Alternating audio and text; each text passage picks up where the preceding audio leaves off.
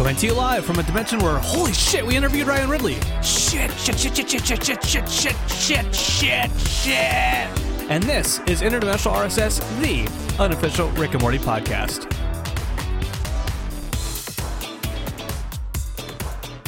Hello, everybody. This is Travis. Hello, everybody. This is Brandon.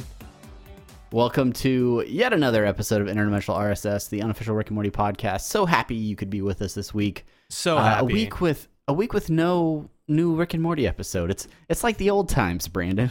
It is like it's like you know what is what's old is new again. Just like Twin Peaks: The Return. Oh my god, that, that's a that's a hell of a show. Sa- But- save that for your Twin Peaks podcast that you'll that you'll start as soon as you leave me for some other podcast host that actually watches Twin Peaks. I'll get to it. I'll get to it. You'll I've got a lot in my queue. I've got a lot. Uh, ladies and gentlemen, we have a very special episode for you this week. None other than Ryan Ridley, writer Mm-hmm. of the show Rick and Morty. He will be joining us very soon. But uh, be- before we get into that, of course, we have a little bit of housekeeping to attend to. So if you want to contact us, contact the show, there are many ways you can do that. You can hit us up on Twitter at Rick and Morty Pod, over on our subreddit, Rick and Morty Podcast.reddit.com. Uh, hit us up on our website, apatheticenthusiasm.com slash Rick and Morty Podcast. Email Rick and Morty Podcast at gmail.com. Is somebody like writing this down feverishly, you think, Brandon? Like they're in their car in traffic and they're like, ah, I, I keep missing the email. I just got to write it down. Oh god, hey, stop writing, asshole. Uh, obviously, all of those links are in the show notes, uh, where you can also get a link to our TeePublic page where you can grab yourself a t shirt, including the Unity t shirt. If you've fully assimilated into Unity, you can pick up an Interdimensional RSS Unity t shirt on our TeePublic site. And then, if you want to support the podcast, maybe you've already left a review, maybe just that you feel in your heart of hearts there's something more you could do, uh, then head over to our Patreon site, patreon.com slash Rick and Morty Pod, and uh, sign up for maybe video versions of some episodes, or I don't know, maybe someone will sign up for a hangout and it'll just be the three of us, Yeah. me and Brandon, and whoever signs up for the hangout. That'd be that'd be Uh, fantastic. All right. Well, enough of that. Now it's time for Brandon to put his singing voice on and mm-hmm. get into some semi pertinent news. Ryan Ridley.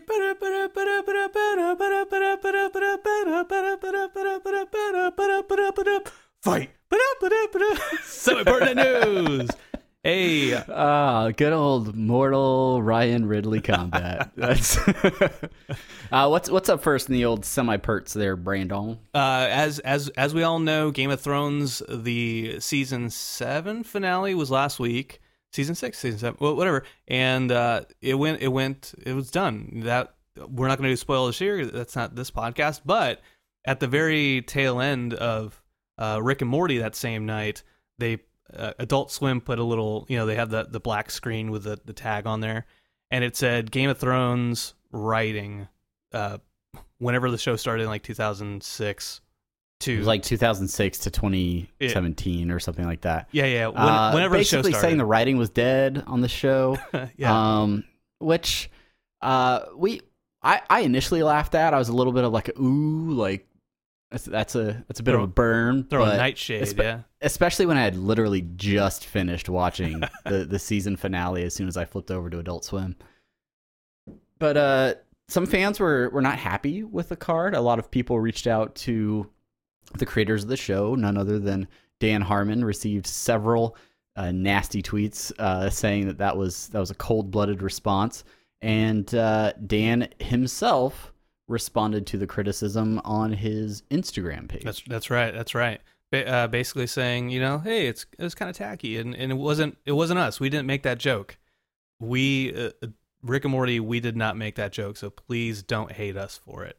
Uh, and and I Yeah. know I know that a Uh, I was of just gonna uh, say- oh okay go ahead. No after you. Yeah, after you. I- well, well, you st- you paused, and so that I thought it was, and then you well no go go, it, ahead. Brandon. after you. No, no, after you, after What three hours later, it's just you and me yelling after you over and over. And Ryan Ridley sends us a message on Twitter. Says, uh, "I waited for you guys. I don't know what happened. Uh, yeah, we I were was, busy being polite. uh, you know, a lot of I, I read and I'd heard that some of the Game of Thrones podcasts caught wind of this and that they were they were throwing shade back at Rick and Morty and saying how how crappy Rick and Morty was. And uh, you know, that's just a shame being, you know, me being a fan of both, you as well. And you know, let's just let's come together. It's it's a, it's a Yeah, harmless let's joke. all get along. And and realistically, I think some people uh, maybe have issues divorcing Rick and Morty from Adult Swim. Yeah. Yes, obviously Rick and Morty is featured on Adult Swim, but uh, you know there are different people making those things happen, and different people running the network versus producing the show, and there are different yeah, breed. so it's not all it's not all intertwined. You get you gotta you gotta get your your you know tweet at Adult Swim PR or something like not at not at uh not at Justin and Dan. So so uh, that that came up, and then one other uh bit of news. I I don't know. I, I this is where I feel like it's the best time for us to talk about errors and stuff. Yeah. Travis probably messed up. Um, so we got a lot of feedback this week about something that we talked about on the podcast uh, during the rest and relaxation episode, I mentioned that I noticed when Toxic Morty or Toxic Rick and Toxic and non-toxic Rick were fighting and they burst through the living room just as Summer sees Mrs. Pancake saying, "You do know me." uh, I thought that both versions of Rick responded to Summer in kind. I thought that they both said, "Sorry, Summer." But multiple sources pointed out to us, including Shut Up Casey on Twitter, Yeah. and I think there was somebody on uh, Facebook. Or I'm, I'm, we'll, we'll pop you in the show notes as soon as I find you. but both of them uh, made it clear that I was wrong and that Toxic Rick was bleeped out because he said "f you" to Summer, and Oh, you, did, you didn't want to say the fuck. You didn't want to say the fuck I- out loud. You know that's usually your role brandon uh but yeah and so it's you know i'm more of a non-toxic rick you're like the toxic rick in the Yeah, relationship I'll, I'll accept that. It just means that I care about people more than you do. And you know, I, I when you said it originally, I was I and I, I said this in the initial conversation on Twitter.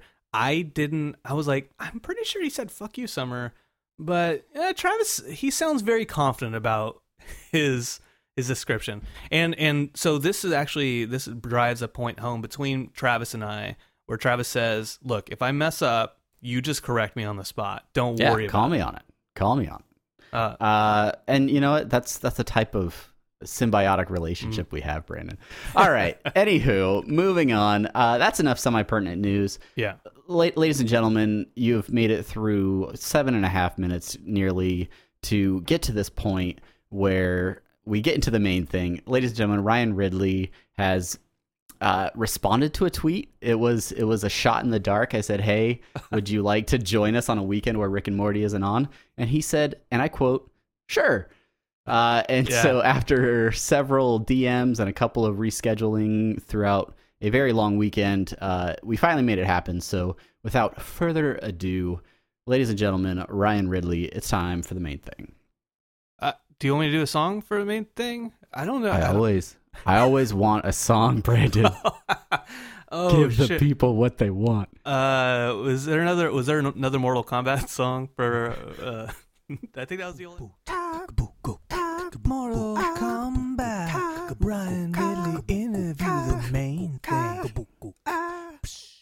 All right, everybody, this is Travis, and we are here with uh, Rick and Morty. Oh, I already did it. I did it. I mean, we're here with the writer of a popular TV show, Ryan Ridley. Thank you for having me. I'm a writer on a popular TV show, not necessarily associated with the subject of this podcast, just a well known TV show.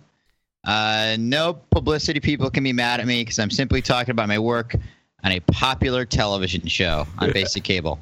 Yeah, and and it's still it's still unknown. Uh, you know what exactly the your contributions are. Uh, definitely not on IMDb anywhere. Um, this season, but uh, you, you're there, and we appreciate having you, Mr. Ridley. I- Should I call you? Thank should I call you. you Mister as a sign of respect and deference? Absolutely. Okay. Because when else am I going to get that?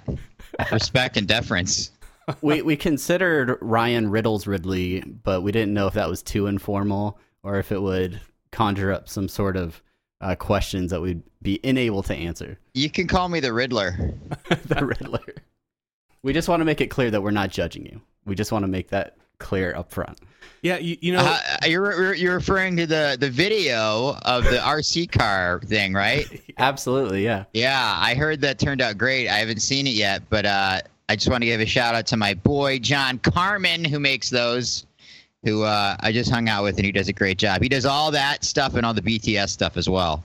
Awesome. awesome. Uh, they they have been awesome. Yeah, we we are happy to see each one of those as they come out. So. I Yeah. I, I watch I watched that video two to three to five times actually, and I don't I don't usually watch them that often, but there's something about you as Ryan Riddles Ridley, uh, in that in that scene with with like your Anthony Chun. yeah with Anthony Chun, Uh, like your your facial reaction of do you have a smoke like that whole it, got me T- tickle me tickle me pink uh and you know also kind of coincidentally the the smoke is just all over burbank uh so hopefully you stayed safe from that Yeah, I mean, you know, to be honest, I I was at work a different television show on uh, Thursday or Friday. I can't remember. I think it was Friday, and I was I pulled an all nighter, not to brag, working on a script, and I was sleeping uh, in my office, and I heard people talking about the fire, and I was so tired. I was like, "All right, I'm gonna keep listening until I hear like the keywords of "Oh my God, we're all gonna die unless we leave now,"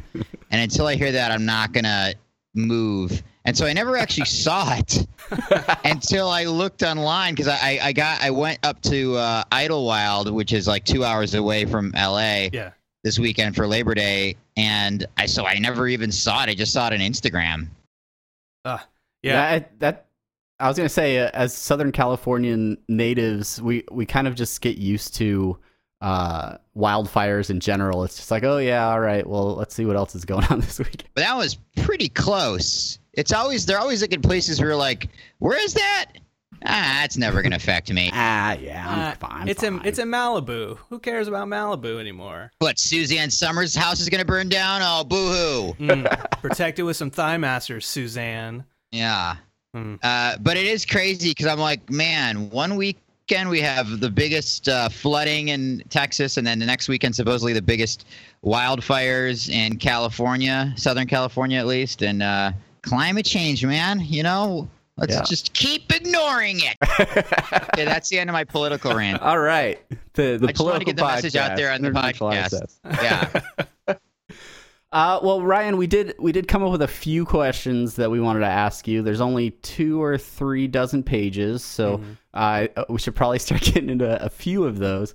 Uh, and first up, we wanted to know: were there any cartoons or shows that you watched a lot growing up that, or movies maybe that that really inspired your writing on that popular TV show that you work on? Well, you know, at work the other day on an a yet to be aired and hopefully popular television show, um, one of the writers is asking everybody what their five favorite TV shows were, and it was hard for me to. I I have a hard time like on the fly, but then as like the day went on, I was like, oh yeah, yeah, yeah, it was that that one. I mean, Mr. Show is probably the biggest influence as far as just purely like, oh, this is the kind of comedy that I want to do. This is like as weird as I feel like uh, the the uh, the directions I would love to explore as far as the weirdness goes. You know, every I think I think growing up, the baseline was always well, you know, funny SNL like teaches you like the basics of what comedy is. And then at some point you're like, oh, but this shit this shit's really showing me like the frontiers I want to explore,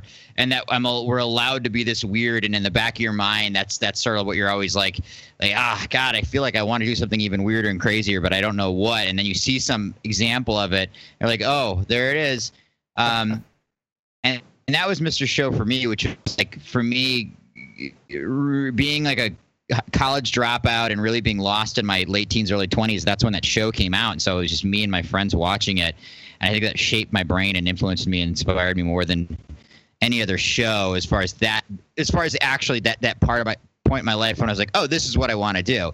And then of course it was that's what bonded me to guys like Justin because turns out he was doing the same thing. Right. Yeah. Yeah, I I had uh Mr. I, I was late to the Mr. Show train, but uh when I was when I was a kid, like I watched a lot of MTV's The State and and all that type of that really kind of alternative humor uh really really spoke to me. And now um you know uh, Tim Heidecker and uh Mr. Show or not Mr. Show, obviously awesome awesome show, great job. Fuck that up, but anyways, whatever. That, that show, that show's What like, that- kind that- of podcast you can't even get the name Uh, of our sister show. Tim and Eric, awesome show. Tim and job. Eric, awesome show. Great job. And I'm not suggesting that it's our sister show because I've identified the show that I have worked on. I'm just saying, Right, yeah. spiritually speaking. yeah, all shows are related on some Yes. wavelength over Exactly. time. I think. Yeah, yeah. Uh, so I so I want to I want to go this little bit slightly different direction. So I I know that you have a history of stand up comedy in your blood, so to speak. It's it's flowing through your blood.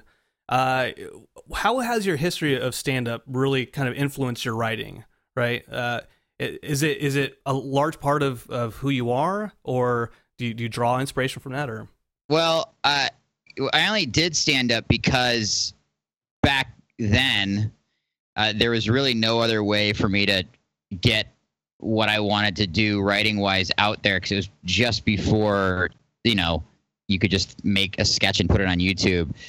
So it was like, well, I can write weird, funny jokes and then get on a stage and perform them and get a reaction from them from the audience and sort of start to understand if my sensibility is is uh, as Dan would say, marketable. You know, just like if if what I think is funny to me is actually funny to anybody else, and that includes your peers, which are ultimately probably the most valuable judges as far as just when you start to go like, oh, wait, the people I think are funny and doing interesting stuff think I'm funny and doing interesting stuff. Okay, then you start to build your confidence, and then obviously just an audience, you know, you want you want that because you want to feel like you, you're viable, uh, just on a larger scale.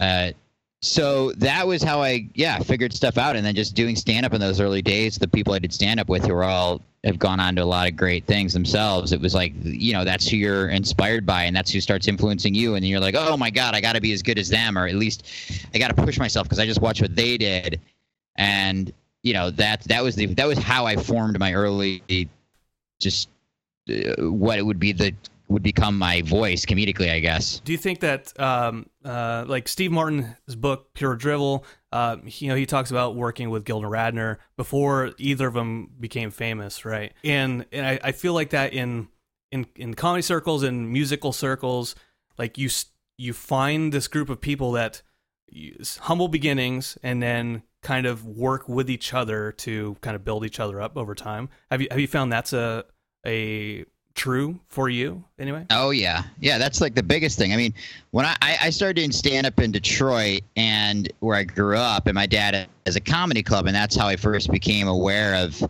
just the power of stand up comedy and how that influenced me as a kid watching really great stand-ups come through his club because he had a, he has a really big popular comedy club in Detroit. And so then I was like, well, I want to do this too. But in Detroit, God bless them, it's just like the people there that are doing stand up, like they're just not like it, it- it's just good. the the people who are really really trying to push and, and develop and find their voices and, and, and try to quote unquote make it are going to start moving to Chicago or New York or LA pretty early on. And so I wasn't really that inspired in Detroit. I, w- I should say I was just like I was looking for something more. I wasn't sure what. It's kind of like when you're a kid and you're looking for like a group of friends to connect with, and you, you're in class and like all of a sudden some kid starts talking about Coen Brothers movies, and you're like, "Whoa, what? what I never heard of this crazy shit. I've only been watching like Disney." You know what I mean? Like that that, that Right. first level, you kind of uh, when you when you level up with your taste and your worldview. So I'm I went to Chicago because I knew that was the kind of the next. It was it's a great middle uh, station between LA and where I grew up, suburbs of Detroit. And I the first night I went and saw a show was the Midnight Bible School, which is a, a, a little theater inside of the Second City complex, and just the comedians blew my mind. Uh, just they were just doing such great, interesting, innovative stuff. So I was like, all right, this is where I'm going. And I moved there, and I was just like instantly just try to get into as many open mics and, and shows as possible. And you know, I always name drop who I started off with, but uh, but a lot of these guys actually came a little bit after me. But we were all kind of starting to do it at the same time, like T.J. Miller and Kumail Nanjiani and uh, Pete Holmes and Kyle Kinane and Matt Braunger and trying to think who else that that sort of kind of made it on that national level. But that was kind of the the crew, and even the people who, to be honest, didn't go on to make it, like the people who gave up and became teachers or what. I mean, some re- equally as amazing, talented people that that you don't know, because there's just that thing that that's it's the rare combination that was immediately identifiable in a guy like TJ, which is like, oh, very very talented and funny, but also very driven and has you know the the the business savvy to know what they have to do to get famous and successful you know? Yeah. and some people are so brilliant creatively and they just can't figure out how to make it work uh you know on a business level. And it's always a shame because then there's the people who are not funny and talented at all but they really know how to make it work on a business level. And it's that rare venn diagram where like oh cool. It's nice to see someone that's talented and funny and also has their shit together. Make it. Do you think a lot of people, uh, well, maybe not a lot of people, but do you think people uh, in that not knowing the business savvy but are really talented, do you think some of them maybe aren't as driven, but they just they struggle through it till they they hit an opportunity? Yeah, I mean, I, maybe I'd put myself in that category. I don't know. I'm not really that. I mean, I'm certainly not. You know, I remember TJ was he had gotten the role in Cloverfield before he even left Chicago. Huh. And you know, so he had already made him, him eh, mark, and people noticed him when he was still in Chicago. And I always, I always felt like I'm like, man, I, you know, I do like the stand-up comedy festivals in Chicago, and I never quite get like you know i was never quite getting like the into the into the into the oh new faces you know what i mean? Like i never felt like the industry gave a shit about me and so i just kind of kept like really just just aiming my um my uh I, I don't i'm trying to think of a metaphor L- Uh, creative laser beam my uh, my my my divining rod. Uh, in the direction of who I thought were were doing stuff that I liked, which is why I got involved in Channel 101 and met Dan and Justin because I learned about uh, Heat Vision and Jack, and then I found out that those guys had you know created this thing called Channel 101, and then I watched those videos. I'm like, yep, that's the kind of shit I want to do. You know, just like that eureka moment with Mr. Show. I'm like, well, this is now a Mr. Show vibe that I can actually become a part of, and so I just that was been my only key to the quote unquote success I've had as a writer or anything else is just I just knew I just followed the joy of who I wanted to work with creatively. I never knew how to do it like and then because of that literally it was like hey this guy's really good you guys should sign him as a client big time agency and they're like all right I guess if you say so like tho- those people never those industry people never like they never uh, said, "Whoa, we got to sign Ryan Ridley and make him successful." And. I just was lucky that people that were doing good stuff seemed to like what I was doing and wanted to give me jobs. So so would you would you say like when you're when you're writing like do you prefer like writing with a group and like collaborating on like those ideas or uh, is is that something that sort of has come into your writing that you're doing now? Uh, yeah, I mean, everybody, you know, I, I mean, obviously, just just meeting, well, doing the stand up at the time I did it, I was very influenced by a lot of those people I rattled off, and then uh, doing uh, doing Channel 101 and and you know doing stuff with Justin and Dan and Rob Schrab and uh, you know all the people that came from that world and even the people I frankly never really were friends with, like the Lonely Island guys. I mean, they were sort of they were sort of about to go big when I first came into 101, and we overlapped in the tiniest, tiniest bit. But you know, those people's sensibilities are all what influenced me. I mean, Dan's probably the most more than anybody else, just because I was such a fan of him and res- respected him so much creatively that you know, I, I wanted, I always wanted to try to write like how he wrote, which I think it's always important to sort of aim in one direction, and then at some point go like, well, but I'm not. I don't want to be, you know, a, a try to be like a copy of somebody because there you're just going to end up being the poor man's blank. Right. And so you start to figure out what you're good at, and and fi- and then you're drawing on all these other things. Like, well, I like I like what this person does, but I also uh, they they, they you know the interesting thing about working on the on the popular show that I work have done work on is that is that the two creators whose names I will not name have in many ways very different sensibilities and styles and and uh, but they overlap in a very special way but sometimes they don't. And sometimes I've had to go like no no no this I know that you don't get what the other one's trying to do at this moment but you think it's detracting but trust me like this is what's going to make the show special because it's we're doing this weird stuff that you don't think is necessarily the the way you should do it. I mean, I think that's what makes it so such an interesting show is that sometimes it's like, wait, this doesn't make sense structurally. Why why are we doing this? exactly. That's that's why. Uh, so uh, you know they they say uh, that that conflict breeds creativity, right? So Who says that? uh, somebody uh, I read it. Brandon says that. I he just said it. I read it in film school uh, uh, for uh, you know um, Battleship Potemkin. But so, would you say that you know, like there, there's a part of when there's when there's conflict, having an in- intermediary presence to kind of like say, uh, hey, let me let me try to explain this concept or a little, bit to you, and then vice versa if the other person has an issue. I think that conflict is going to lead to one or two things. It's going to lead to the best idea winning, or it's going to lead to the the the most mediocre compromise winning. Oasis. Uh, how dare you? No, no. That, well, was that a good thing or a bad thing? You, we don't know. We, I didn't. I didn't give it context. Uh, yeah, you're right. That's true. You, uh, it was me who assumed you were putting it on the negative side of the spectrum. I'm going to choose to think you think that Oasis is better than the Beatles, like Liam Gallagher said. Is is that is that true? I don't know. We'll Find out at the end of the episode. I'll reveal the answer. Stay tuned. Uh, so you know what I mean? It, it's it's it's we've had some big fight. I mean, I've had fights in writers' rooms, but I always find that as long as as long as the the I keep saying this lately. As long as it's not about ego, if it's truly people collaborating and they're trying to create the best the best uh, product and you know there's a vision for it that goes beyond just what the other what any of the individual people think is they want to be right then you're going to end up with something really great and special and so you know the and, and most of the time in writers rooms there are conf- there are conflicts because you have to sometimes it's only one person that has a vision.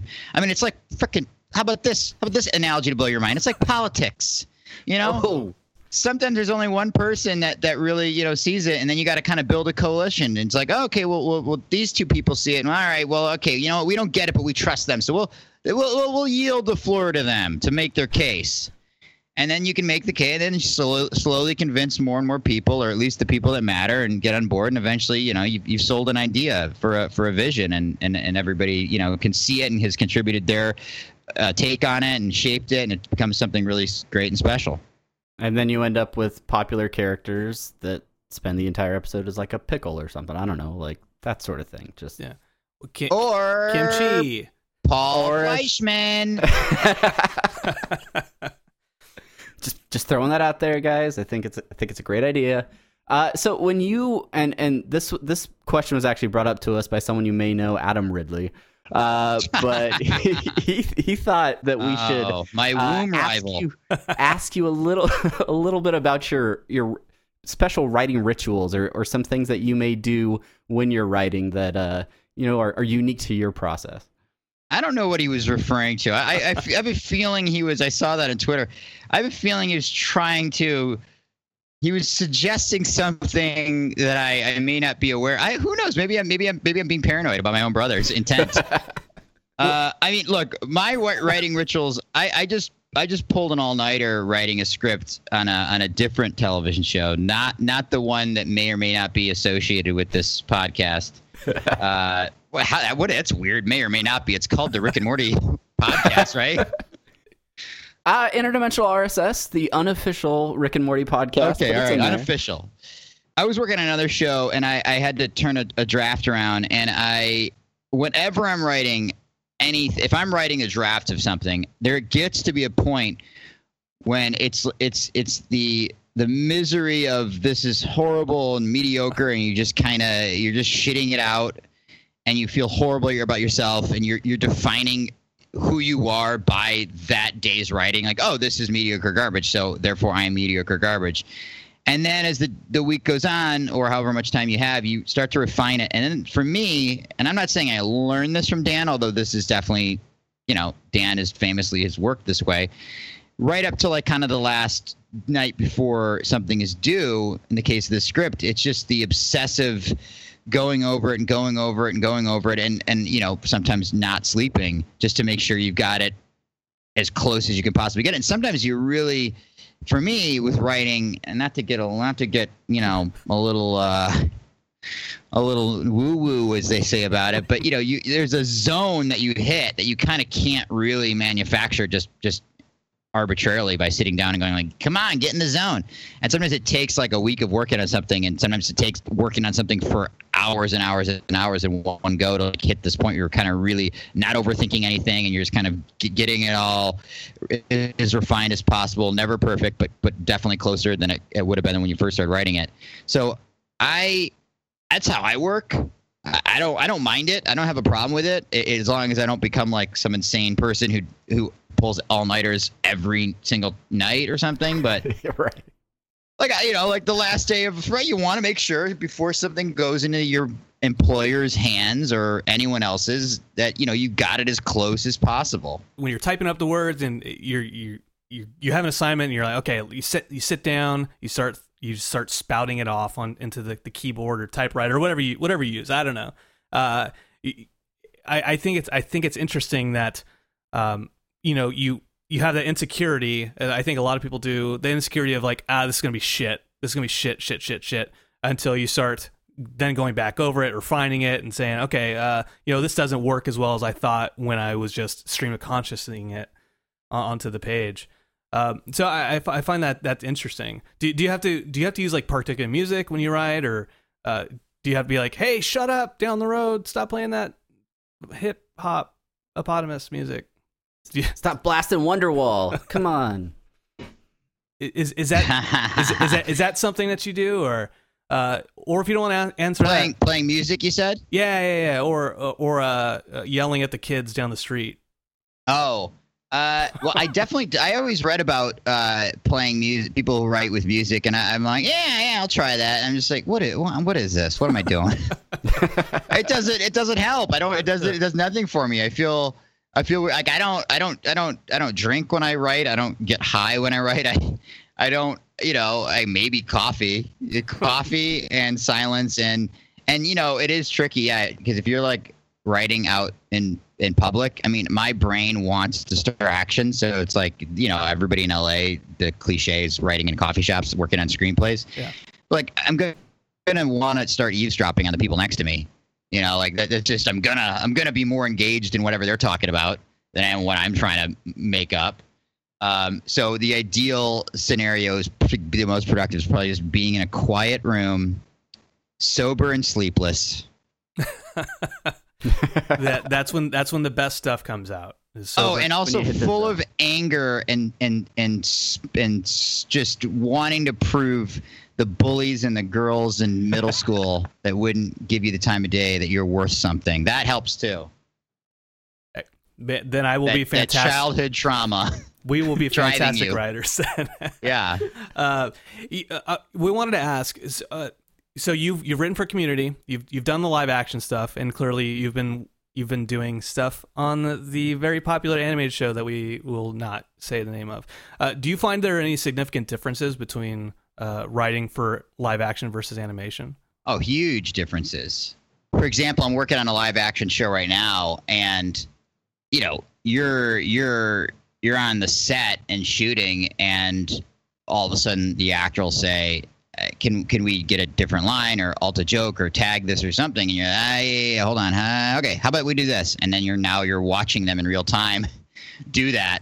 Whereas in animation, you you know you write those things and then a few weeks later, you know, however it works, you're you're maybe hearing the radio play, and then obviously the next step is the animatic or the thumbs, and and it's just such a glacial process. But that also allows you to do things like completely change everything if you want to. Not obviously, uh, just ex- sorry, uh, parent company of the animated show that I may or may not work on, who may be concerned about budget overages. Uh, but you know, you're you're you're able to do that. I think easier than you are with live action. Where in live action, you know, from what I understand, I haven't been as involved in the process when it comes to post. But you know, a lot of times shows will add um, ADR lines like uh, over the back of a character's head Hmm. To sort of make a joke land or or, or make sense. But maybe they can do a pickup.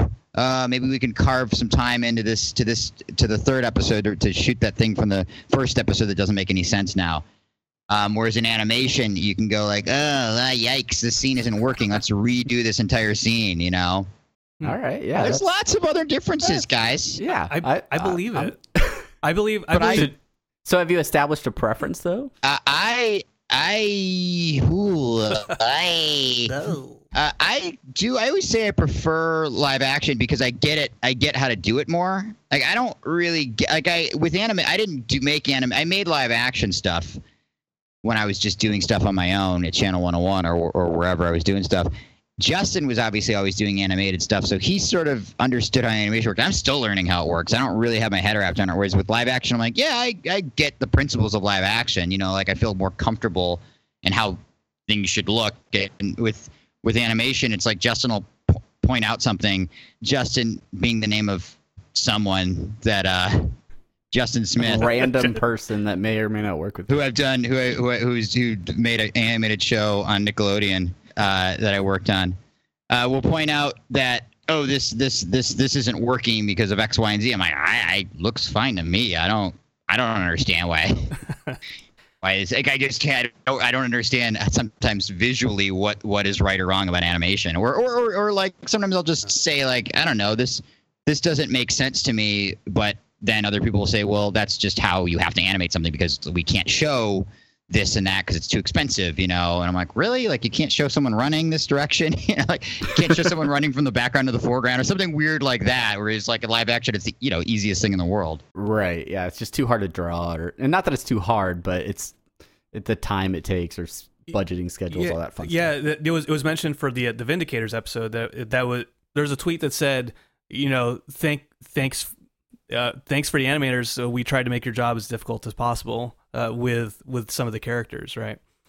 And and I, maybe that's is that an under, a misunderstanding from the from the perspective of the writers, like uh, being unable to say this. uh, Can you do this? Can you do this in animation?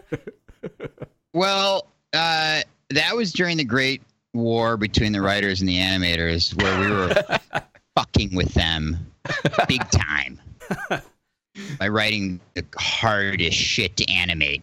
No, I don't. Uh, I don't. I, I think. I think that. Uh, you know, the, the boss is the creator of the show, who also does the voices. Uh, that guy. He. Uh, he. Uh, you know, I'm done with this ruse. It's Justin Roiland. The show is called Rick and Morty. Whoa! All right. That's right. Okay, everybody. Uh, The the lawyers the lawyers never listen this far into the podcast anyway. I think we're good at this. Oh, that's a good name for something. Lawyers never listen. um, I don't know what it means, but it sounds like it means something. Uh, he was always good at understanding that. He's always good at understanding that kind of thing. Like, ah, that's that's too hard to animate. Yeah, I don't I don't really know. I, I didn't realize it was that it was that. Com- I mean, the, the the that episode was complicated in general. We we actually re redid a lot of that episode. I wonder if there's going to be on, on the the DVD of the, the third season if there's going to actually be uh, an animatic that that we had done that's almost a a 70% different version of that episode with a whole different storyline and different characters even uh, that was the episode that we probably yeah put through the ringer the most just production wise so maybe that's what she's referring to Uh, so I, I have a question about that actually. So we when after we watched it, uh, the Guardians of the Galaxy two had just come out just a, a couple months before.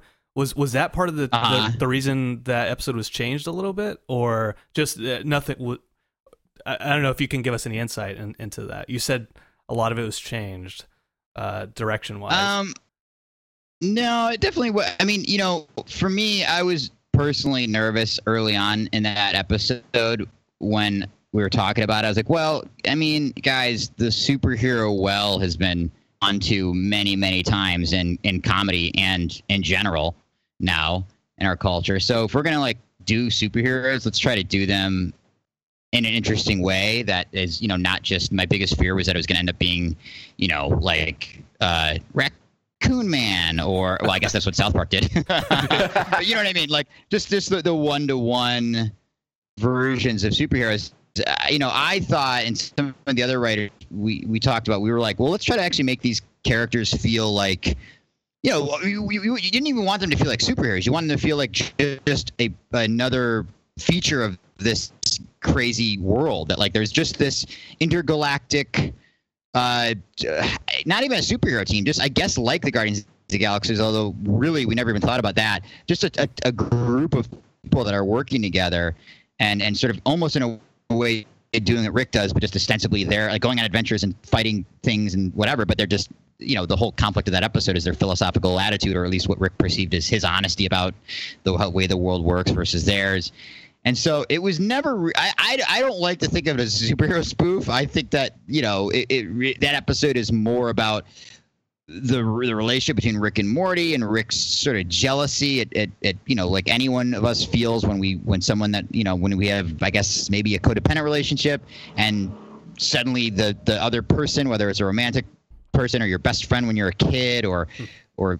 whoever it starts to like, oh well, I actually think that they're kind of cool too, and you're like, what? Cooler than me? Fuck you, fuck them.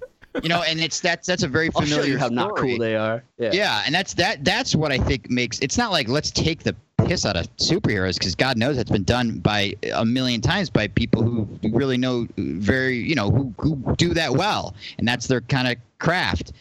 And so, yeah, I did to answer the question it wasn't no there's nothing it was it was just about how the story came out huh. That we weren't satisfied with and really nothing to do with Guardians of Galaxy. In fact if anything i remember we were reading um, issues of um, god i'm completely like the authority uh, which is where a lot of the sort of uh, concepts like the in the authority they're they're in a ship as opposed to like a like an earth terrestrial based justice league fortress. Hmm and so we we kind of were inspired by by that kind of stuff to kind of give so in other words our point of departure wasn't the justice league or the avengers ideally. That's what we were not, trying not to do that. Hmm. i am done apologizing for that episode. Next question. We're, we're done. Uh, so I, I want have you guys gone guys and girls because we're inclusive damn it. Uh, have you gone into each season with a specific theme in mind? Um, that that's guided the specific story beats, or has it just been kind of like, uh, just give us some episodes and then we'll tie them in together? I heard. I heard. Do you go into a season with a theme, or and then it was like, and then I think I heard like, or do you just kind of figure it out? Maybe. Uh, I think that's what I heard. That that's exactly right. All, the sounds included. That was verbatim. That's exactly how he said it. Actually. then what was all the? Oh, oh, was that just?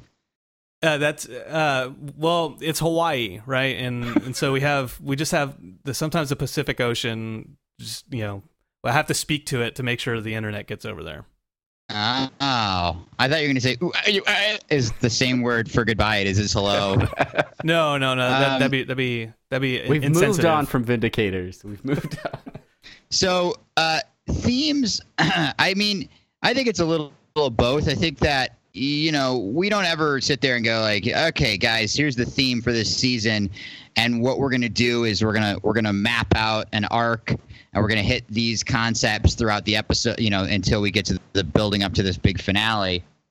It's much more flying by the seat of our pants, but it's it becomes clear. In fact, to be frank, like I, I don't know, I, I, I, was, I was reading somebody that was kind of criticizing season three, and all of a sudden I had this epiphany. I was like, wait a minute. All the stuff that they're saying, it's criticism about Rick's, how Rick is, you know, seems to be not as powerful because he's he's kind of caught up in all the emotional turmoil that's happening in the family, which is, you know, uh, you know, the the, the the the two big events of the of the pilot are, uh, Rick takes down the galactic government and and also more or less the Council of Ricks sort of neutralizes those as threats, and uh, then also basically destroys the the nuclear family that he he's a part of, and and now a lot of the episodes have dealt with the fact that the biggest antagonist in the season is Rick himself. I mean, you know, he's the antagonist of the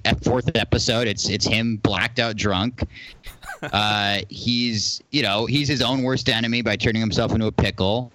Uh, you know, um, you, you know, it, it's it's it's it's really about you know the, the the family, all the dysfunction that he's he's created because he thinks it's serving him is sort of now what's you know coming back to bite him. And I think as the as the season continues, um, you're going to see that it all it, there's going to be something that I think is going to go, oh my god, this actually all, all makes sense as far as how that what Rick did which seemed to be be the all example of how powerful he is, both by destroying these external forces in the universe and also the internal forces of his own family emotional dynamic. That that's left a big vacuum that's going to be taken advantage of. And I don't want to say any more, Mm. but but it's it's it, it, it seems to all. It, I I, did, I was sort of getting bummed out by the guy's criticism, and then I was like, when this when when the season finishes, I'm gonna I'm gonna come back at this guy and say, I hope it all makes sense now. Did did you find that there were any like particularly unique challenges to trying to extend a story arc across the entire season? I, I feel like seasons one and two there there were ongoing stories, but it in season three it definitely feels like you're telling a bigger story throughout the season. Did did anything difficult kind of arise out of that that challenge? it's just the season was incredibly difficult in general, but I who I don't know if that had anything to do with the the nature of the stories. Although maybe you know maybe there maybe it's a relationship that uh, you can't really separate. Just just the the, the nature of those episodes with how kind of how deep we went, I guess, with a lot of the characters. See, I never think everybody criticizes. A lot of people criticize the episodes for like, whoa, they're really getting deep, and they're just, they're why are they in therapy, and why is there a therapist saying all this stuff? And I'm just like, I don't, isn't. I mean, it was always in the DNA of the show. I mean, the first season ends with with with Bird Person revealing to Morty that Wubba Lubba Dub Dub means I'm in great pain. Uh, please help me, or something like that. I can't remember, but but you know the the point is that that's always been there. The, the whole point of that episode is it, it's it's a fun party where you know worlds are colliding, and then we find out that Rick is way more fucked up than than we knew, and so we're just building off of that. And season three, I guess, is the one that you know is taking it to the furthest extremes, episode by episode. Um, but it's not like we're betraying the show. If anything, we're peeling back layers uh, that have always been there. Um, and so that's that i don't know that it's look it's it's it's not for me it's not easy to write anything emotional. I'm not that's dan's that's dan's big contribution as far as really writing this stuff about how rick thinks and operates and and all that family stuff is you know I, i'm like hey man i can write fun stuff and i know that it would be cool to see an episode like this and i think that would be, that would be really great. And then you know it's it's everybody all the writing team contributing what they what you know what makes the show as a whole hopefully great. You know, we, we find uh, again you talk you talk about the wubba lubba dub dub and and, it, and this and Rick being fucked up as part of the DNA of the show. Uh, you know, in ro- autoerotic assimilation, uh, we don't really we haven't really gone directly into Rick's past necessarily, uh, other than you know Bird Person and Squanchy, right? But you know, Unity and a love interest in Unity. Uh, was there any hesitance or concern with with giving Rick a love interest uh, and giving him uh, fleshing out that history more directly? No, no. I mean, it was like we were going to do that episode in the first season, and it would just for some reason get kicked kicked down to the second. But uh, I don't know. I think that was just the most like the, the a great layer to reveal of Rick because it's not. You know, we all know that. You know, and we played with this in the first episode of season three. Like, you don't want to like just say like the reason Rick is fucked up is because his wife and family were killed tragically, and you know that's there's that jump the shark reveal. And then there's just the stuff that just fills out the character. Like, yeah, Rick is a seven year old super genius who travels throughout the multiverse. And in the pilot, made it clear to Morty when he went into that portal that he spent a lot of time fucking a lot of women. I mean, that was in the pilot.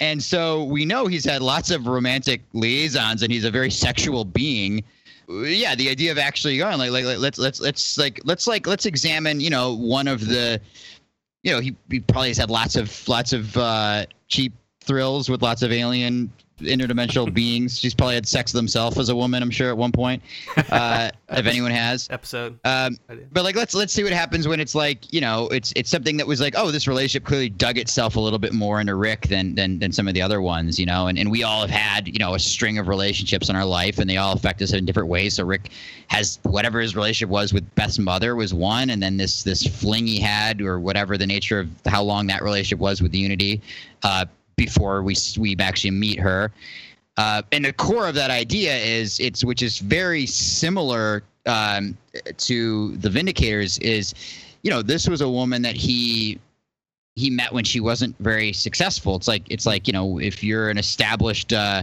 professional TV writer and you're dating like a someone who's like just taking their first level one improv class. I'm not saying that's what I do.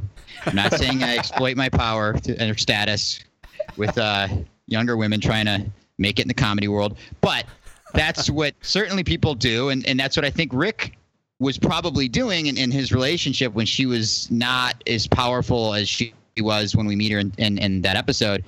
And then all of a sudden he we, he meets her and he's like, "Whoa, she got her shit together, and she's successful and powerful." And that probably made Rick feel bad about himself. And I think unconsciously he wanted to take her down a peg a little bit, and in the same way he wanted to take Morty, take the Vindicators down a peg, uh, because Morty, you know, thought that they were so great. It's like, who does she think she is? I look. I, I don't know if Dan might have a different response. Justin might have a different response. That's how I always saw it, you know.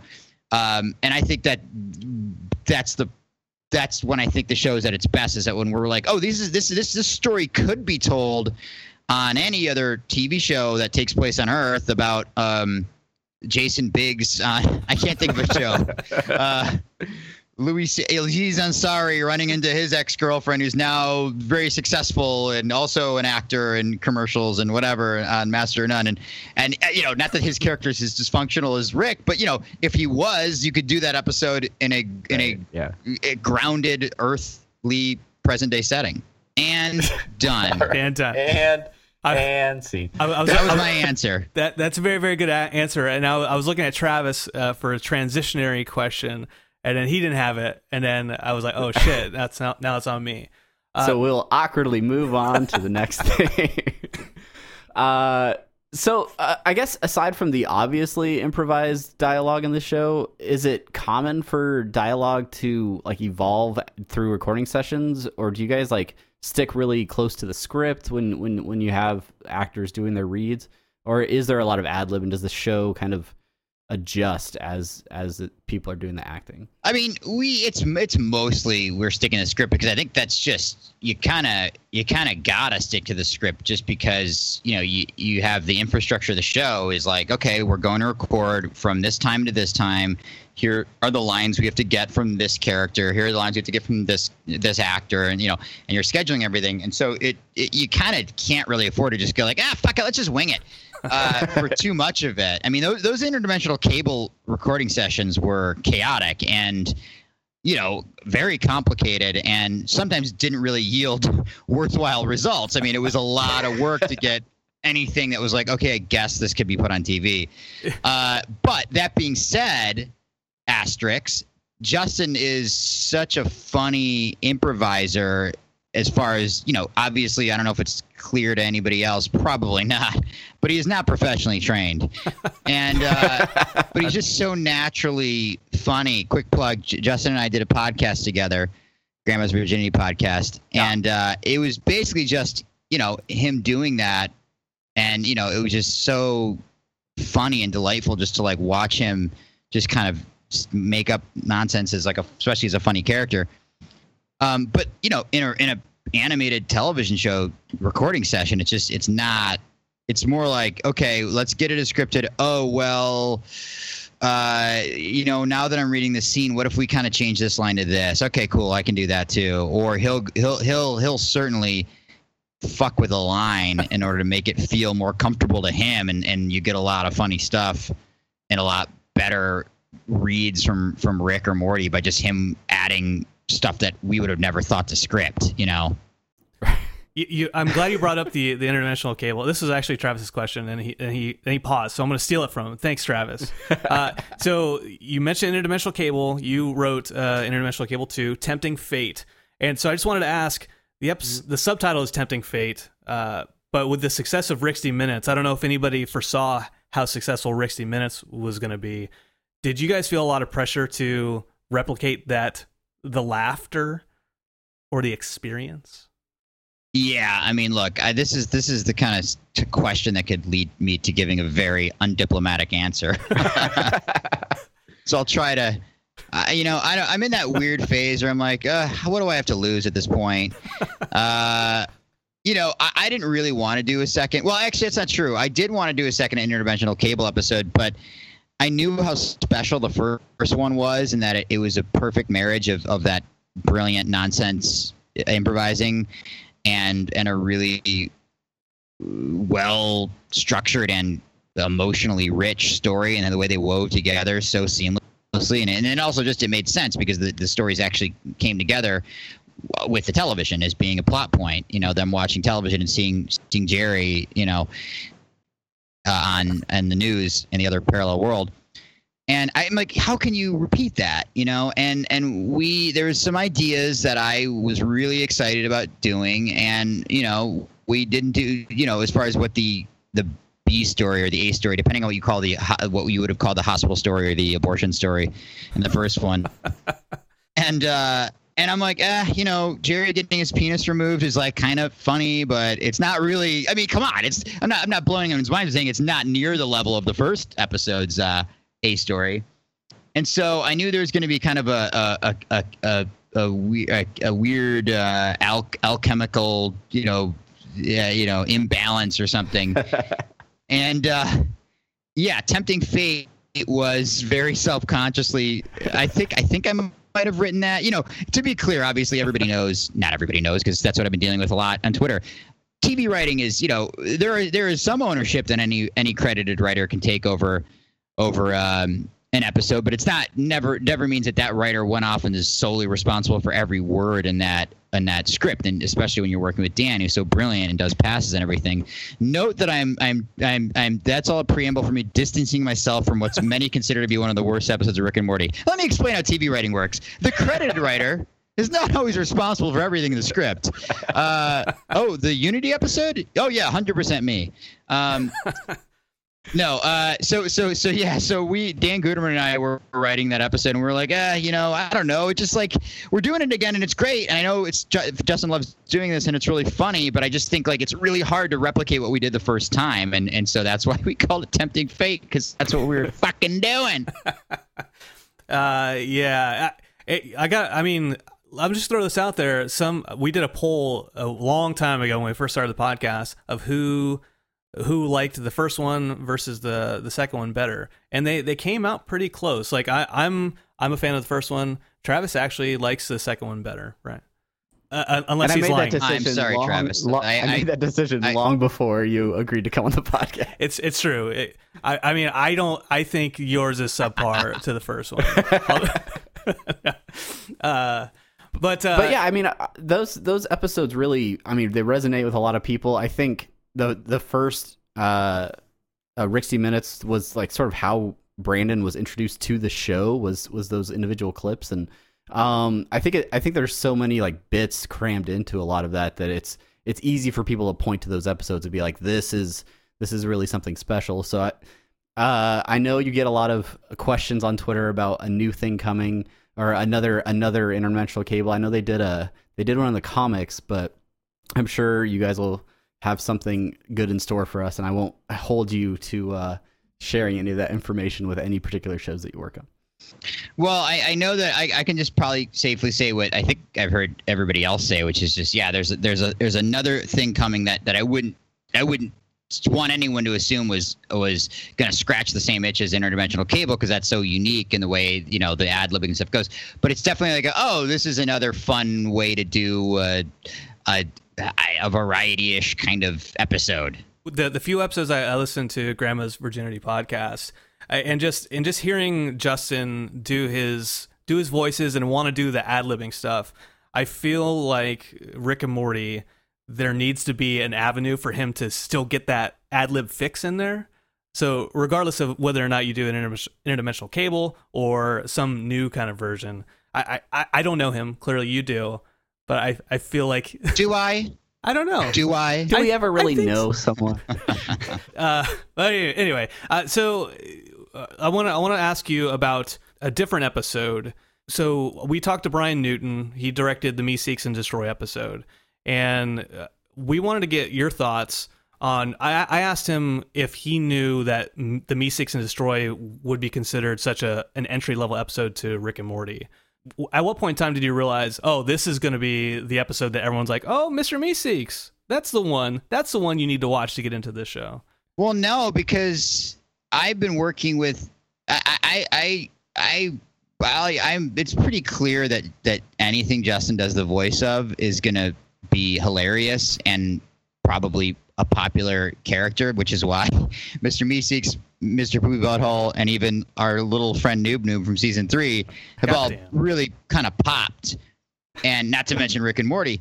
And so I just took for granted that I, Justin to me is when he does his voices, it just it's so fun. I mean, I'm I wouldn't say I'm his biggest fan, but I mean, I'm only saying that because that sounds pretentious and weird. but I mean, I, I'm a huge fan of like you know I'm a genuinely huge fan of just his sensibility and his comedy and the voices he does and the way he can just riff funny, hilarious shit and the stuff we do in Grandma's Virginity being an example of that. You know, I'm like I don't know, I I, I, I I didn't really realize that that combination of those voices combined with that sci-fi concept which is you know it's it's a takeoff on maybe let's say a genie trope or whatever but it's not a one-to-one of anything we've seen really. Although rob Schrab would say um scud the disposable assassin much? Um sorry. Sorry rob. But but but all that being said i mean that's that's what the show is. It's it's it's justin's hilarious voices combined with cool sci-fi concepts and funny jokes. And and so that was just another uh, example of that. And, and it was like the fifth episode i think we wrote. So we're still so early on in the show. We're not even sure what the show is yet. And so yeah it wasn't like oh my god this is this is the big one. There have been episodes where like oh when this comes out it's gonna be this is gonna be big we think.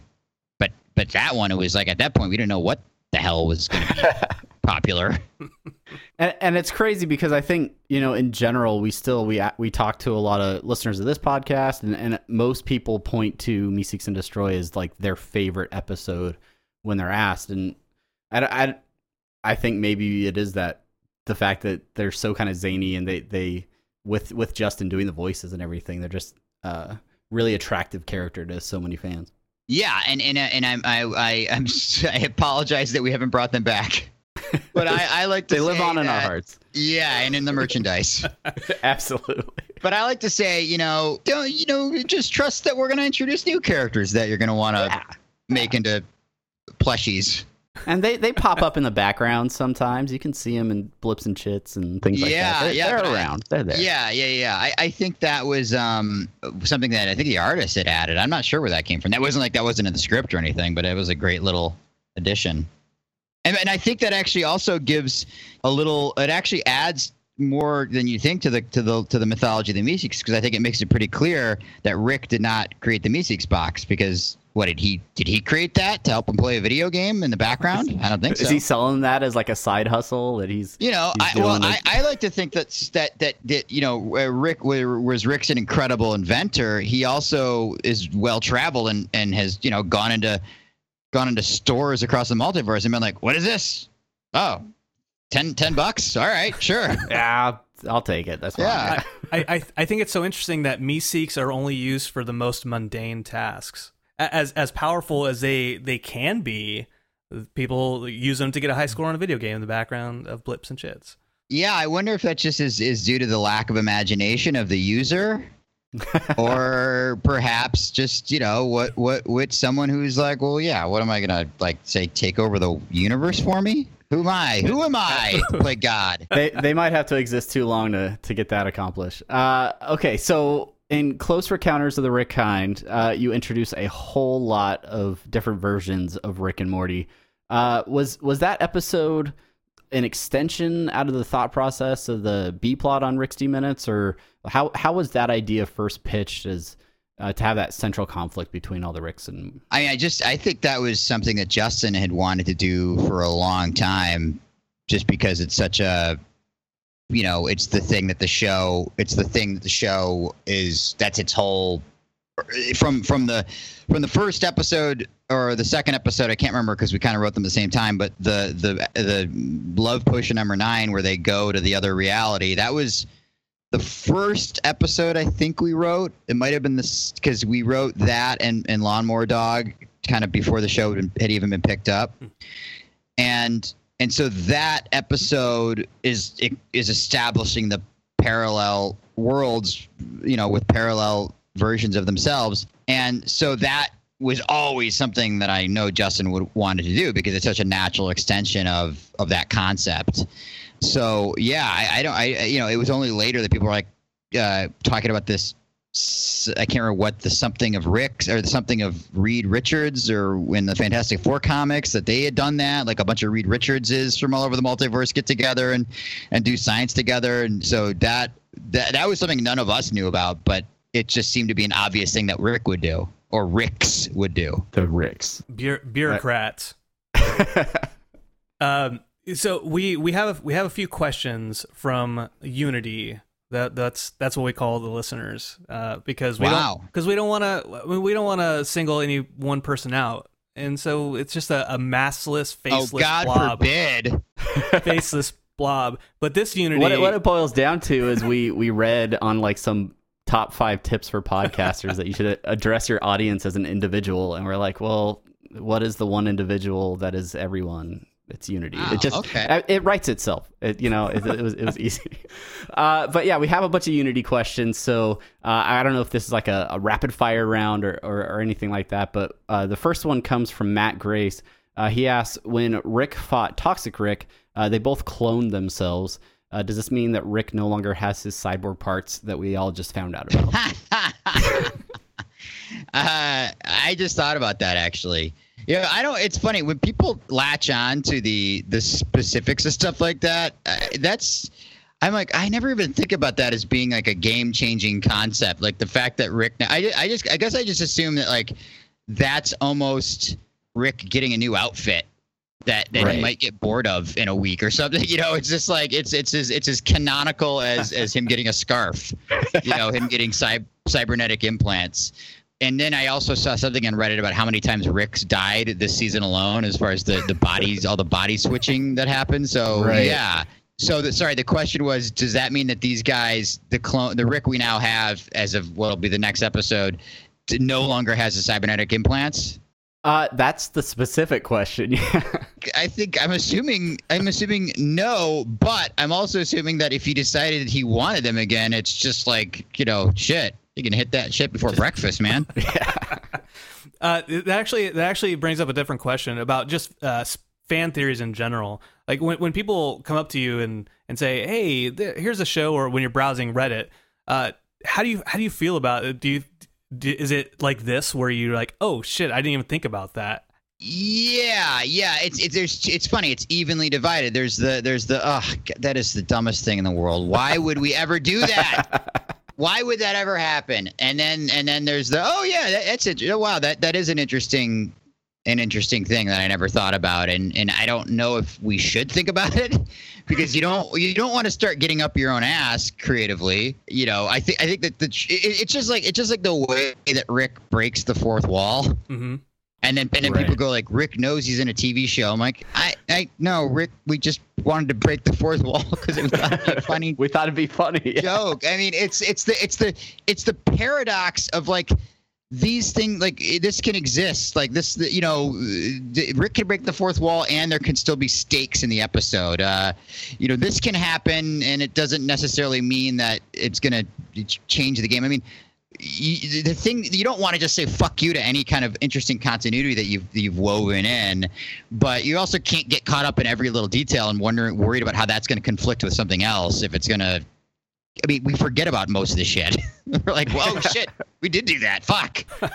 That was a good gag. Oh shit! Somebody, Yeah, uh, someone remembered exactly. it. Oh god. Yeah. Did, has a fan theory ever like changed the direction you guys went, or you know, for better or worse? Like you're maybe to avoid something they said, or No. or, or Fuck no. In fact, it's it's pretty it's pretty interesting to see how some of the fan theories I've been reading lately are. I mean, not even close. Like there's there's there's just like shit that's gonna happen. They're like I haven't seen anything anyone even speculate on this, which is pretty awesome because you know in this day and age, it's everybody's eventually guesses every. I mean, you know, you've heard about TV shows that have totally changed the direction of their writing because they're like, oh, they figured it out. Lost.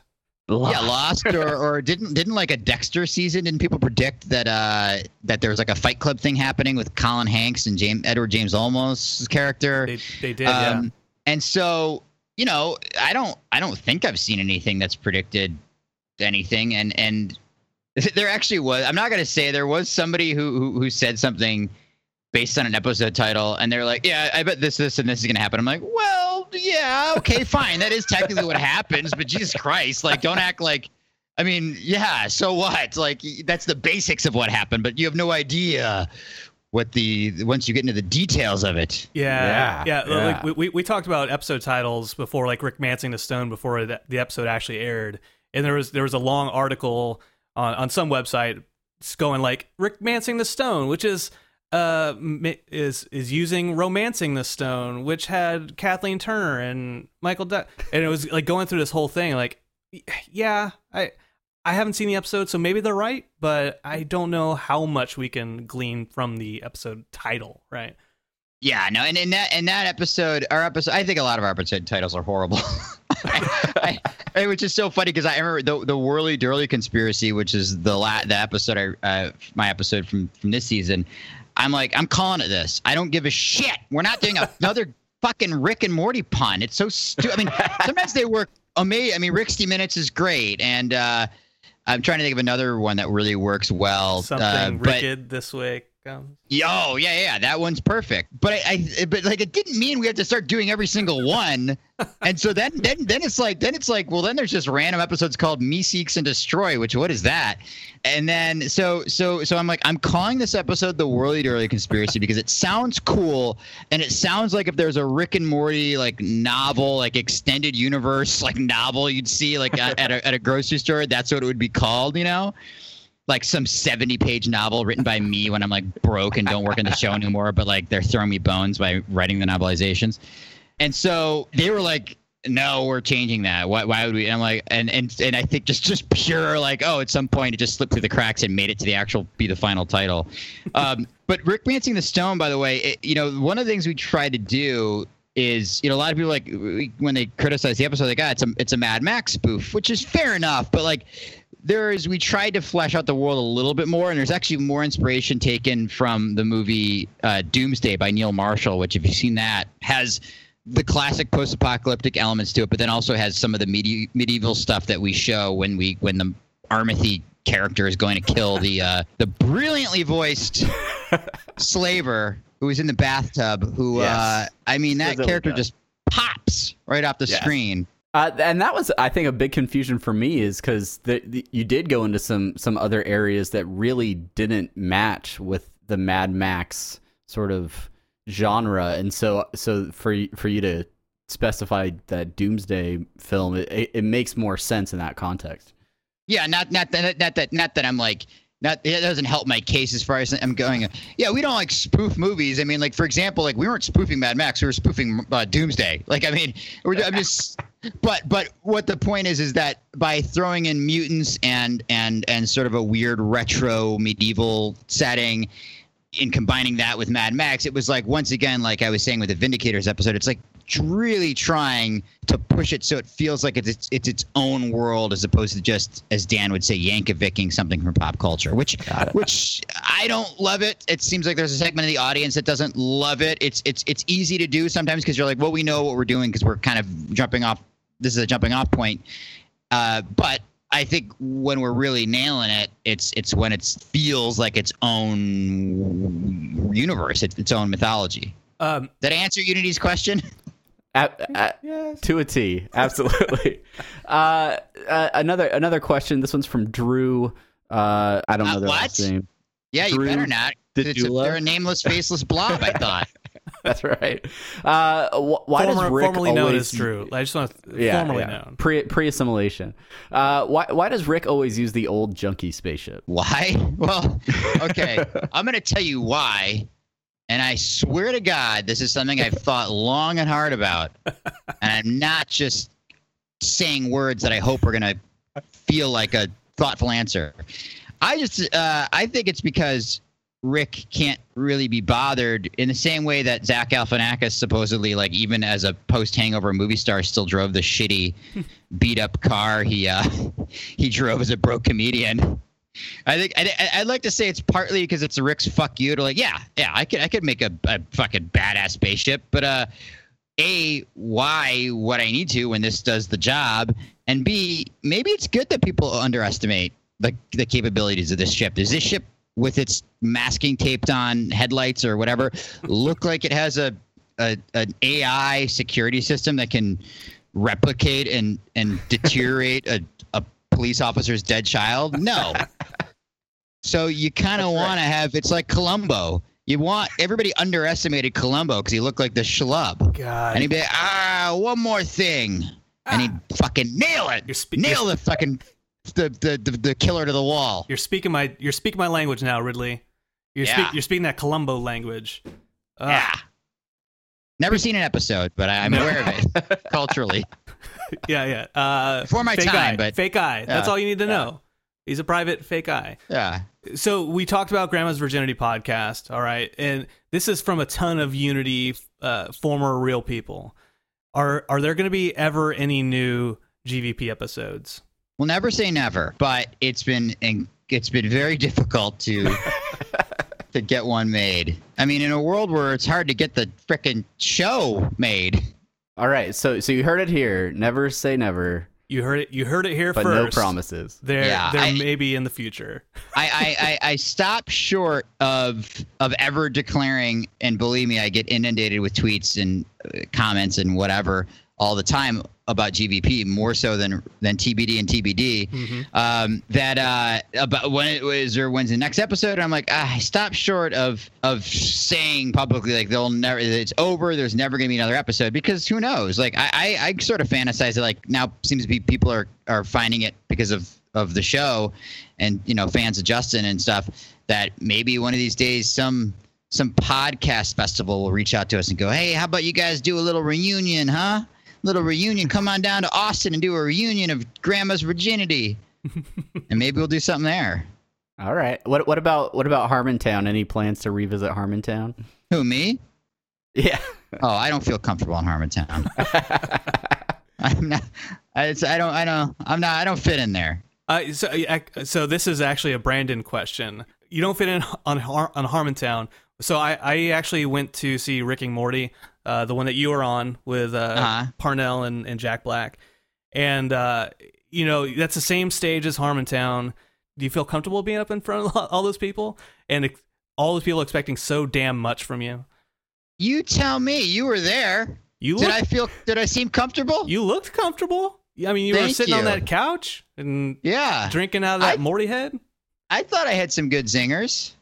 Yeah, I, I, I I thought I thought I held my own with those with those comedy greats. Yeah, I I was impressed. I was like, wow, this Ridley guy. Thank you. Um, and you know what? I I had to I had to pee the entire time, and I waited for you to stop talking, and then I, then I went to the bathroom. I just want to throw that out there, but Wow. yeah, Did I ever stop talking?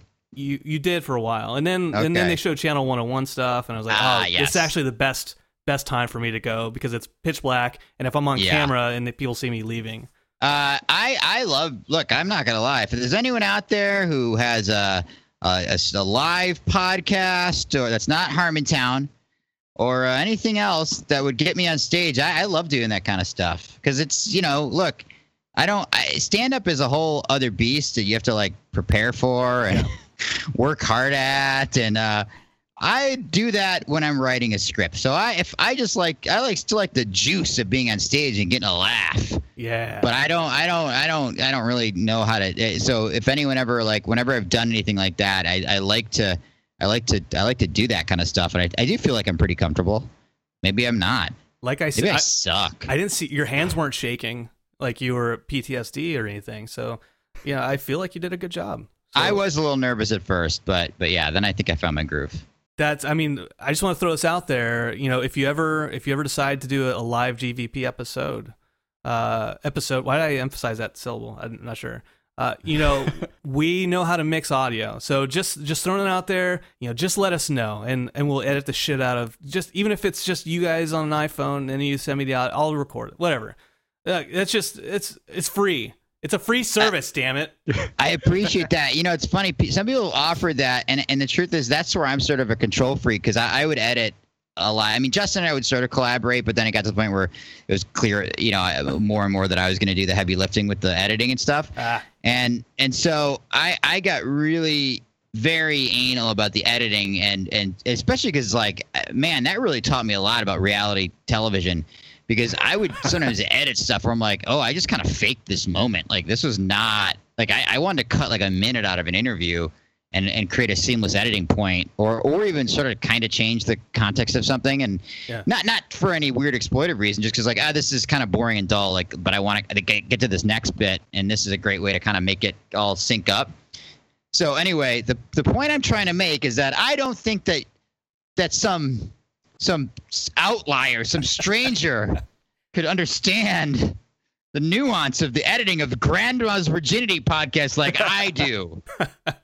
Uh, making justin's fart jokes land the the great the great part about this is you're you're talking about uh you know faking a moment and then editing stuff out. Oh boy, I can't wait to edit out my asking that question. uh, are you Uh, gonna make me look racist uh, no, by well, editing this in say- a creative way say something say something really racist. I I promise not to edit it. uh, I always found that oranges are the inferior fruit, and then you're gonna now take like white people, White people. or wait, I said oranges are the inferior fruit. I meant oranges are the superior fruit, and now you're gonna take white people, and you know what I'm saying. Yeah. Yeah. No, Don't I- do that, I, do. I do because you don't you don't want to you don't want to say you don't want to say any other color or or creed. Now I'll edit that and then I'll say uh, with your stuff. Cool, great. Uh, this will be on Reddit trending tomorrow. Head writer Rick and Morty racist. Oh, I, I I have one last thing for you, Miss Mr. Ridley. Res- respect and deference. Uh, Yes. You've been to all these different Comic Cons, mainly just San Diego Comic Con and, and probably a few others. But so I did this, I did a Rick and Morty fan panel just this last uh, week over at the Amazing Hawaii Comic Con. And I, I hope you know this. I hope you and Justin and Dan know this, and all the writers and everybody else who works on the show, just how in love the fans are with the show.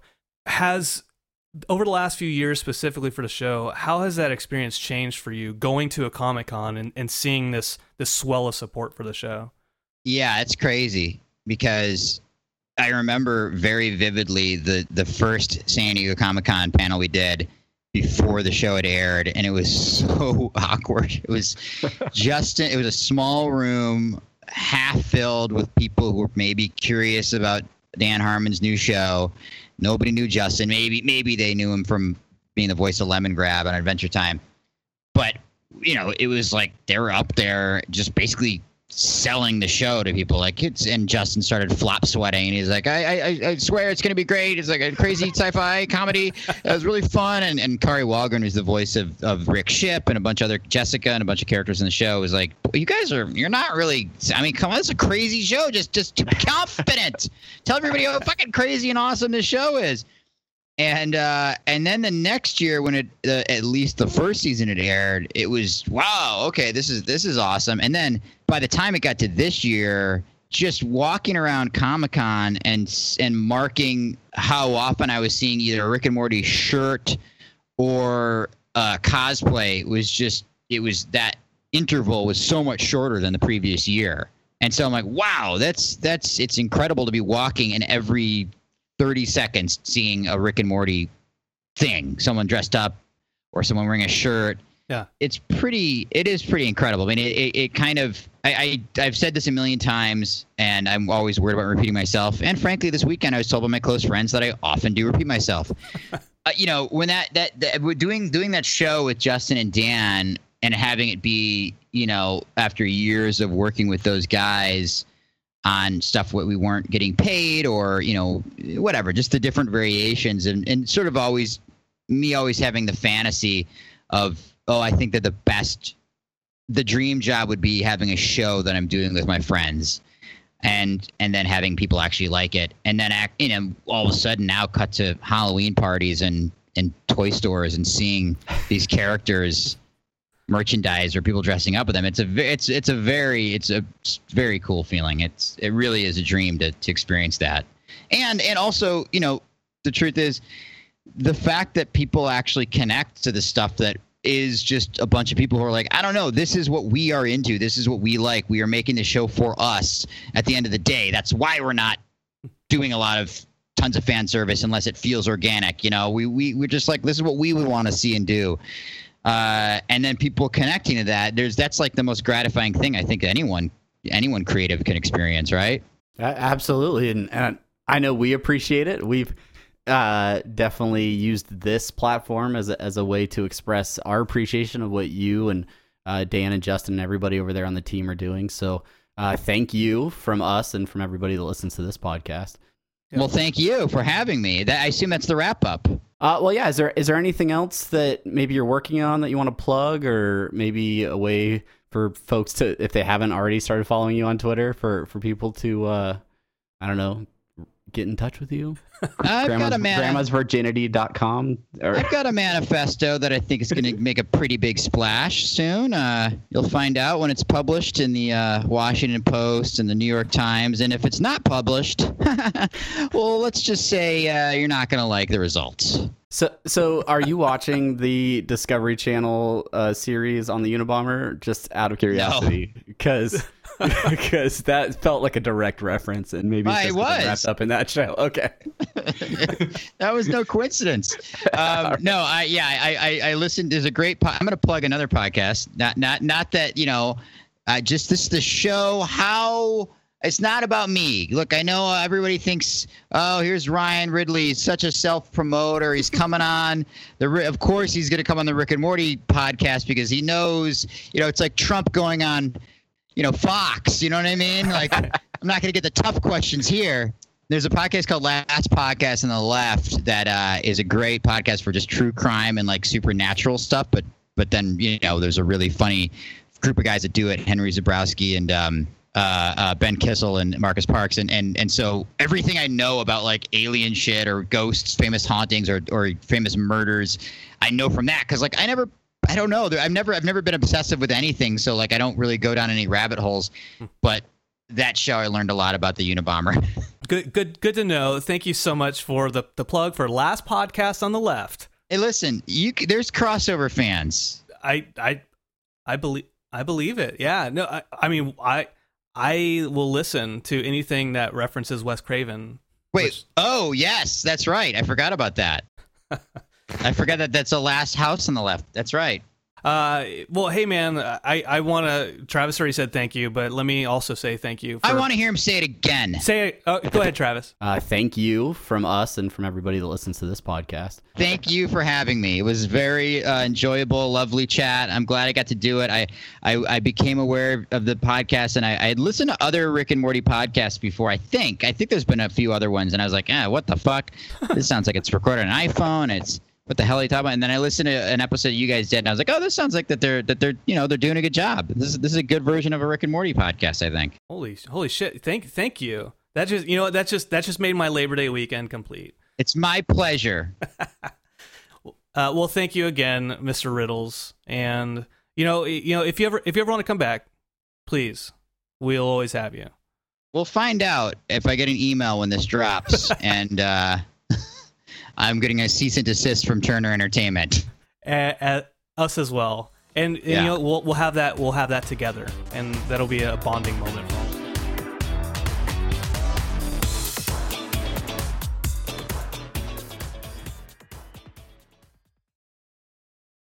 Holy crap, ladies and gentlemen! Holy crap, ladies and gentlemen! Ryan freaking Ridley. Ryan Uh, freaking Ridley. Uh, yeah, I mean, it was uh, very, very happy he came on the show. Very fun conversation, uh, and and really cool. Kind of getting a little bit of uh, insider info on some of the stuff that goes into his writing, as well as uh, sort of some some questions that maybe he gets asked a lot about Rick and Morty, but. Um, that he was willing to share some of that info. Hopefully, we didn't get him in any trouble with Adult Swim. Uh, I'm sure we'll find out sooner or later. Yeah, yeah. I, I didn't want to be the one to, to drop the ruse uh, for, Oh, for it. I, I yeah. wanted it to be on him. talking talking around that like I was like okay like anywho uh well, but yeah thanks again to Ryan Ridley he'll roll with those punches he'll definitely uh so I, I want to say I didn't mention it in the interview. Sire Dark, uh, we we mention you all the time on the show, but that Harmontown question was his. I would be, uh, I would feel really bad if if I didn't give him that sh- short out. And speaking of listener suggestions and short outs, it's time for the final final bit of our, our episode. If you if you held on long enough, uh, you know, hold on a few more minutes for for some shout outs. Uh, when we're going to start off over on Twitter with Grapplestar92. Uh, does it say anything about Summer that she gets so upset about Ethan dumping her, but she married, uh, what's his name earlier? Yeah, I, wrote heritage, but I but I meant uh, I think it's hemorrhage. Uh, but you know the the thing is, I I never I never really considered that because we because we had Ethan and then we for, completely forgot about him. Um, and then this episode happened. So Yeah, that, that was a really good question. I, I almost feel bad that we didn't ask Ryan Ridley about it. Uh, um, but yeah, you know, Ethan's a, a thing of the past now, and he's all, uh, you know, he had a, a theme park going strong inside of him, but Morty took care of that with the the growth shrink ray type thing. So, uh, next up, uh, we got so Uh, H3YL73 who sent us a picture of him and Justin Roiland, uh, which totally jealous, but you know whatever. He he calls him a bundle of joy, but we just interviewed Ryan Ridley, so uh, woo, woo, woo, yeah. How long? How long was your photo up? So high th- Twitter name? Uh, no. Uh, very awesome that you got a chance to meet uh, the man himself, uh, Justin Roiland. Uh, next up, Casey eats brains. She says that the first episode she watched was Rickmancing the Stone. Uh, so I guess this episode has my stamp of approval for an introduction to the show. Um, ah, what, what do you what do you what do you think about that, Brandon? I, I mean, I, th- I think that's pretty cool. Uh, I mean, it's it's fine. It's a, I think it captures a little bit of every one of the main family members uh, in in their own specific way, and uh, yeah, so I I, I think it's a solid enough.